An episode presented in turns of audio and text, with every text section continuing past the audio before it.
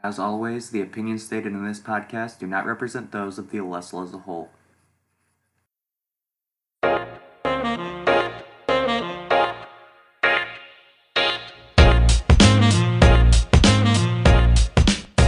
What's going on, guys? Welcome back to Alestle After Hours. This is our podcast on the page and discuss the news on campus and in the world. I am your host, John McGowan, and I've got one guest uh, with me today. Introduce yourself, please. Um, I'm Alex. I am now the uh, editor in chief at the Alestle. And uh, we are recording. We this is our second time recording Alestle After Hours, episode 49. Uh, we had a whole really cool episode planned, uh, and then all, all the audio was lost. All the audio was lost because Audacity crashed. It's great, but you know we're we're rolling through the punches. We're gonna deliver a great episode today. Uh, we're gonna talk about news on campus and off campus, like our intro says. Uh, how have you been, Alex? Before we get into the nitty gritty, how have you been? How's your semester going? I don't think I've had you on the podcast very recently. Yeah, I think the last time I was on the podcast was like, I think it might have been like before we went like remote. Um, I've been very busy. I've been working more hours than I have since I started here. It sounds. I mean, is the is was it tough going into the EIC role, or are you kind of chilling with it? Um, it is kind of tough just like figuring out all of the things that I need to do and figuring out how to delegate, but thankfully, you know, Maddie is still here, so if I have any questions, I can go to her or Tammy, so it's not like I'm just completely thrown in the deep end. Right, right. So I'm glad it's working out. Uh, we've got three articles that we were going to talk about. You can pick which one we want to start with, Alex. Uh, we've got uh, dining closures only temporary due to COVID 19 procedures, lack of on ground students. Uh, school health officials call for vigilance with new COVID variant in, in Illinois. And the staff ed Alestle view. Uh, teachers, please don't leave us alone. We didn't mean it like that. Um, I'm cool with uh, talking about the staff ed. All right, let's do it. So, uh, for those who don't know, you can read our articles on alestlelive.com, but this article is, uh, well, it's a staff ed, and it's basically about, uh, it's kind of like, it goes parallel with a staff ed that we had a couple weeks ago, actually, saying, you know, teachers, like, let us kind of do our own thing, like, this Zoom stuff is hard, like, give us some slack. And this one's saying, like, you know, you know, give us some slack, but, like, don't just totally forget about us, because, you know, there's, uh, issues with teachers just copying old video lectures rather than making new ones and being just very hands off, uh, not updating their grades and stuff like that. Alex, have you had any issues with teachers like that this semester? Um, yeah, actually, one I'm taking a class this semester for sociology, and my professor was basically basically like, "Yeah, I don't like doing lectures over Zoom, so I'm just not going to lecture. You guys just need to read the textbook before class and prepare questions to ask me." So it feels more like I'm kind of teaching myself. Right, right. Yeah, it's um it's a it's a tough position to be in because I don't know. The thing is I kind of like I like having to not go to Zoom lectures, honestly. But when the teacher's not available at all is kind of when the issue comes in, you know?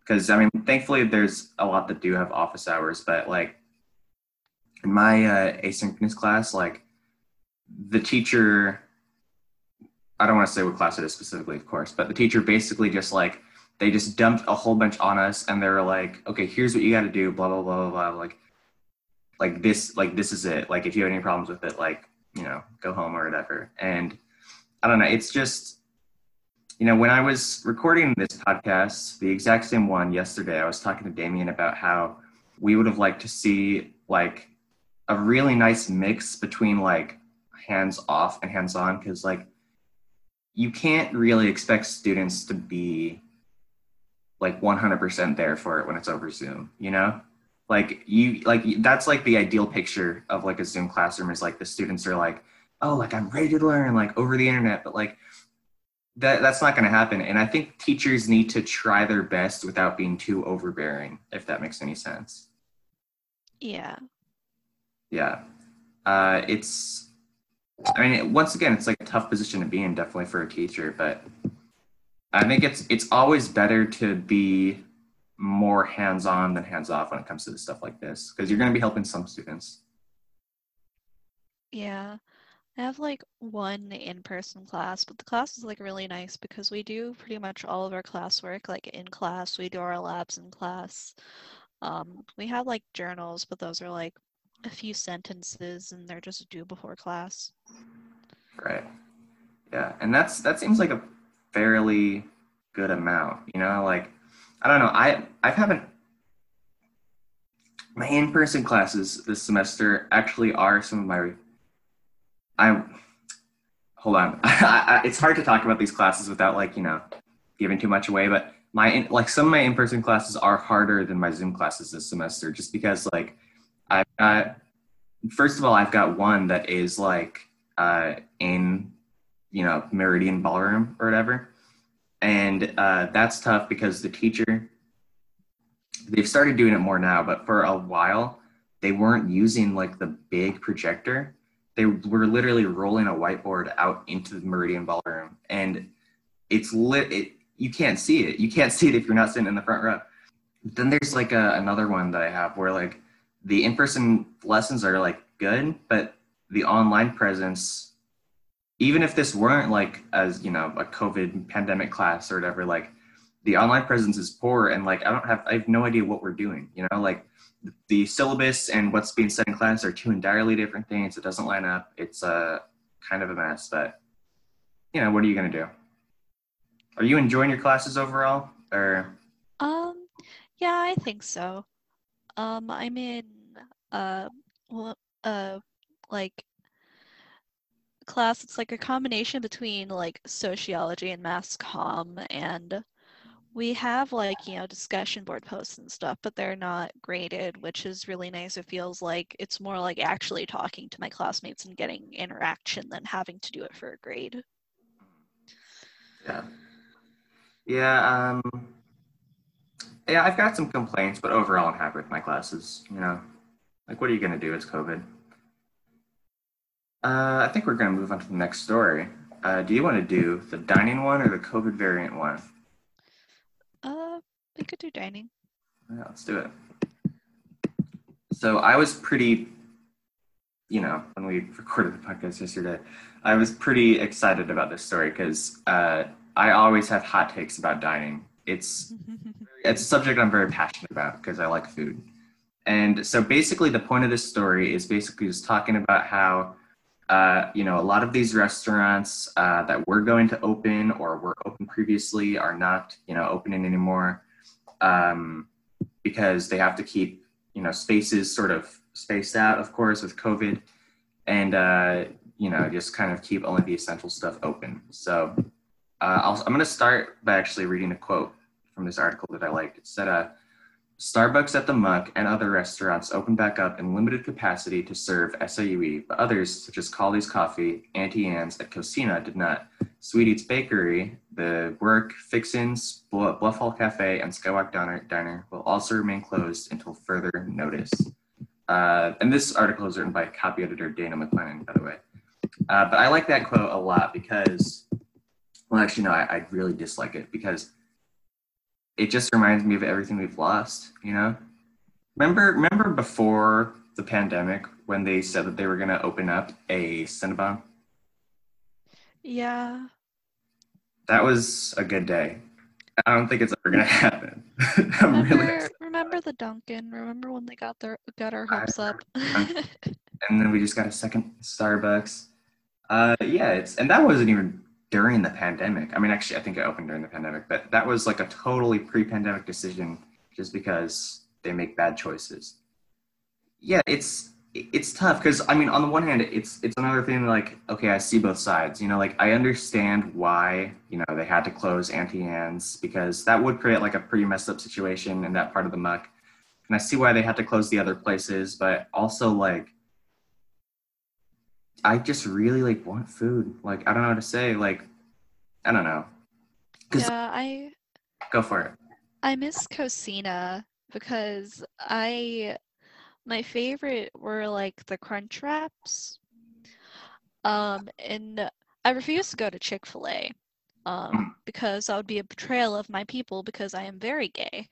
Um, so, and I don't like super, I'm not super keen on some of the stuff from entrees. I'm I'm just a picky eater in general. So basically, now I almost only go to Boss Burgers or Pavo's or get something from like the grab and go thing. Yeah, that's um pretty similar to how I do it. I actually never went to Cocina. I should have. I should have taken advantage of it when I had it, but I uh, I don't go to entrees either because one time I ate chicken strips from there and they were kind of mushy and I don't like that. So, uh, and that was like enough. but you know, I, I do go to Pavo's sometimes. I you know I I miss the Pizza Hut honestly, just because the pizza was trash, but they had like the wings and I don't have those at Pavo's. It's tough, but yeah, I basically go to Pavo's and the Chick Fil A uh, because I am a bad person. Chicken is, um, and yeah, that's about it. And then like I make food in my dorm because like what else are you going to eat? You know, it's uh, I mean, if anything, I've got better at home cooking, so there's a silver like silver and win in there, but it's a it's a tough situation. There's another quote I like from the article uh, that kind of goes further into that Auntie Anne's Starbucks situation. It says Auntie Anne's, and this is a quote from uh, Mr. Dennis Wobe. Uh, Ann's was closer was close to the Starbucks in the muck, and we didn't want to bottleneck and then have people not be able to practice social distancing. Auntie Anne's was more of an indulgence and not as essential. It didn't provide a meal and also it is a little more labor intensive so there are a lot more people on people in there and uh, once again i understand but i would like i would kill for like pretzels with like little cups of icing right now you know it's it's tough i don't know any final thoughts on uh, dining Um, I mean, I definitely like, especially with Auntie Anne's, I definitely see it because I remember like pre-COVID, the line for the Starbucks and the line for Auntie Anne's would just like cut off that entire entrance. mm-hmm. on, I mean, in hindsight it was actually like a pretty terrible placement for both like, yeah. especially when there were people walking through like you really did just have to cut through a line of people it was odd but you know at least we got our coffee and pretzels. That's all you can ask for. Um, all right we're going to move on to our last article some would say the most serious article. This is uh, by copy editor dalton brown uh, and this is school health officials call for vigilance with new covid variant in illinois. And uh, i have to find my right article. Yeah okay here it is so, uh, what this article is basically about is there's a new variant of COVID that was discovered in the Chicago area. And, uh, well, school health officials say the variant hasn't heavily impacted our area. They warned, if possible, of the possible consequences if students don't remain vigilant. And um, so I had some pretty hot takes on this the other day, and we'll see if uh, we agree. But honestly, I'm of the opinion of just like, it's like hard to care anymore. Does that make sense? Like we've already heard so much terrible COVID news, and it's just like, oh, what? Like, there's like new COVIDs now. It, it's just like, is how much is this really going to change the fact that like you know 400,000 people have already died? Like, I don't know. It's it's just tough to care about it. You know what I mean? Yeah, I definitely get like the sense of fatigue. Yeah. Um, actually, you know, like with this new variant, the CDC like recommend that people start wearing two masks. Um, which I've actually been seeing some people on campus do, which is interesting. Dang. That I, I I've heard about the two mask thing, but I didn't know um, that was why. Uh, that's well, that kind of changes things because now I really do have to like make a difference or whatever. Dude, I don't want to wear two masks. It's already, dude. My glasses every time I wear a mask they fog up because all the air goes up into my glasses. The struggle is real. The struggle is real. Uh, my favorite quote from this article was by a man named Jerry Kruse, medical doctor and dean and provost of the SIU School of Medicine. He said, The issue with the new variants is that oftentimes they're more infectious than the other ones, and that means that the average number of people who can be infected by one person might be a little bit higher. Uh, and so the message we're getting out is to not let our guard down. We've moved back to a more liberal either tier or phase by the state of Illinois. And that kind of encourages people to get together or drop their guard down on their preventative measures. That's the wrong thing to do right now. That is a thing that's been bothering me recently. And um, it was kind of funny because this like really conservative kid from my high school that I usually didn't really like agree with, he like posted like a kind of tweet or whatever that I finally agree with. And he was like, he was like, you know, you know, cases are still up, uh, you know, people are still dying, but all the blue states are like, you know, easing back their restrictions or whatever, you know, right after Biden wins. And I'm like, dude, you're not wrong. Like, I don't know. It, it does a little bit weird to me that where, you know, this is around the time we're discovering new variants. This time specifically is supposed to be the peak.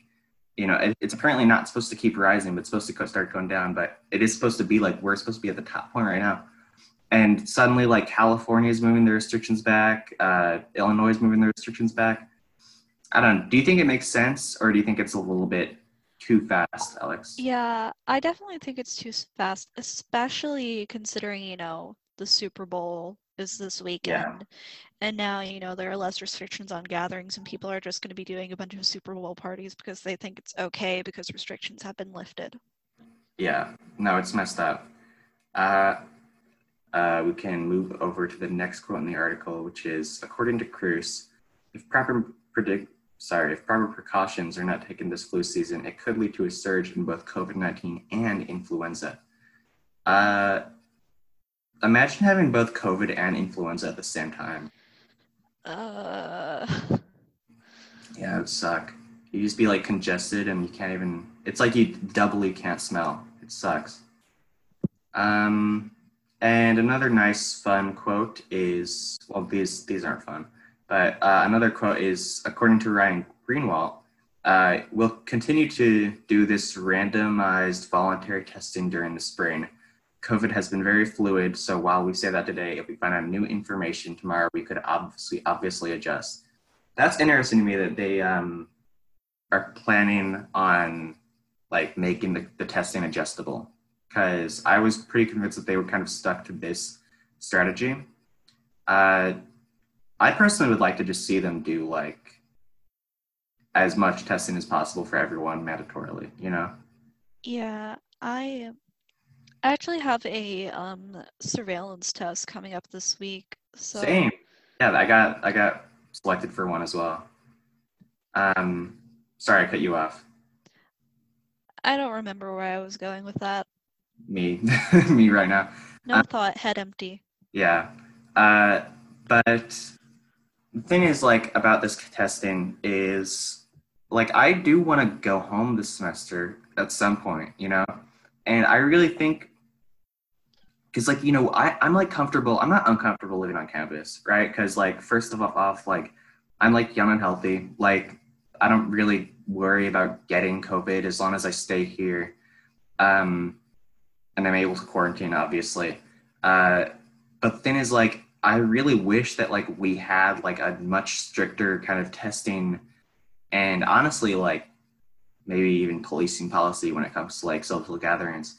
Um because like i i feel comfortable here but like i don't feel comfortable going home at all you know? Uh because my parents or at least one of my parents is like pretty like whatever at risk or whatever.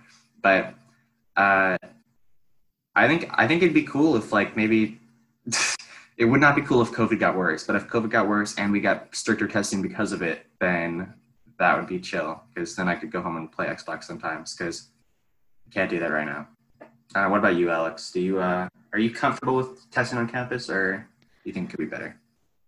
Um, I mean, I think the main issue with like trying to, you know, get tests and stuff like before going home is that there's still, you know, that waiting period between when you get the test and when you get your results, and you could still be exposed in that time period and it would null the test results basically.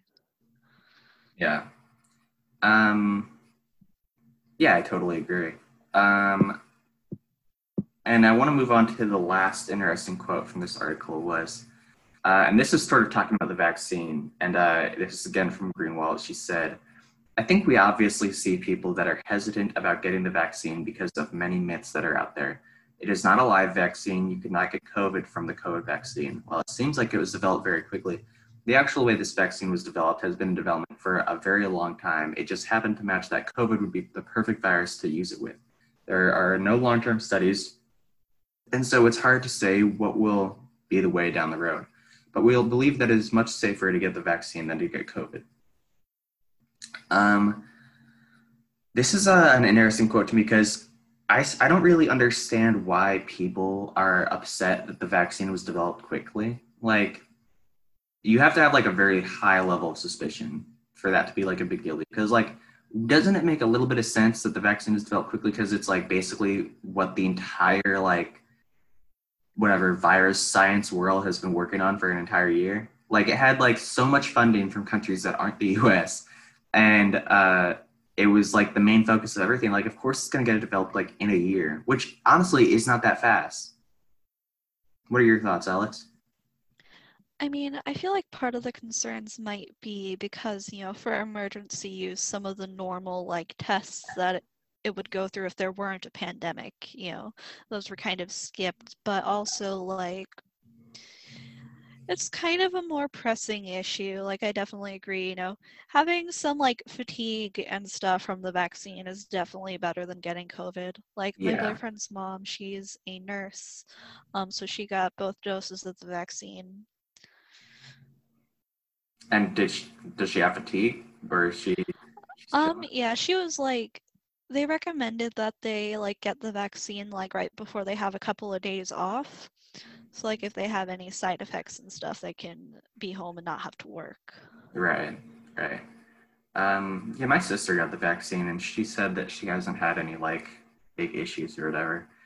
And it's like I can understand why someone would be upset about it not being tested like as rigorously as other ones, but like once again, like that I, I trust like vaccines. Like I've never I've never had the thought that like, oh like this vaccine could hurt me. Like and um, you know, based on the statistics that we have now, it's like what, like four and like ten thousand people got uh, some kind of cerebral palsy from it. Like, I like those odds. Like, I would totally get it in a heartbeat if it was available to me.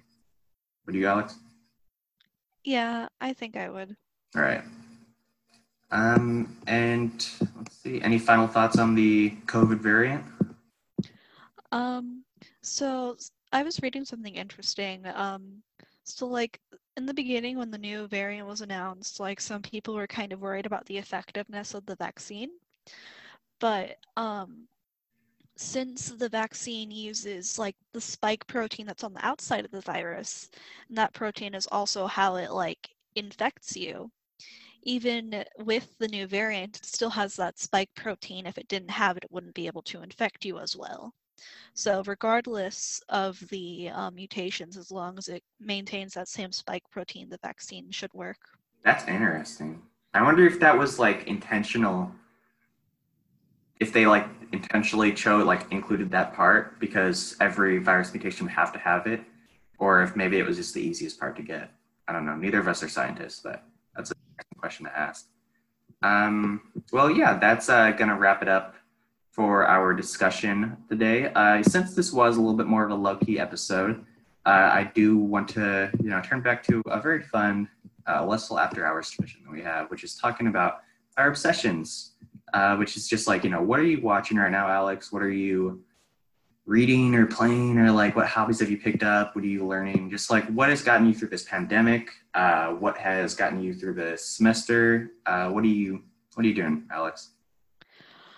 Um, I have been playing a lot of Dead by Daylight. Right. That is the one where you play as like a monster and then you chase people, right?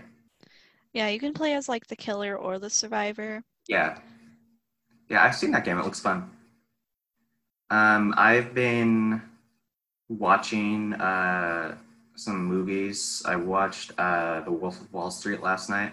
Or I watched it like incrementally because that movie is way too long. Uh, but it was it was all right. It was definitely like well made. Uh, I haven't seen a lot of Martin Scorsese movies, but I like the other one I saw better, which is Taxi Driver, and um, overall it was good. So yeah, it's gonna wrap it up for us today, guys. Uh, we've got. Thank you so much for listening. We've got a very cool episode coming next week. I can't say too much about it, but uh, it's going to be awesome. Uh, we've got a news bite coming out pretty soon, obviously. And uh, yeah, thanks so much for listening. Keep reading our articles on lessalive.com. I have been John McGowan, and this has been Alex Altman, and we are signing off. Thank you so much. Bye.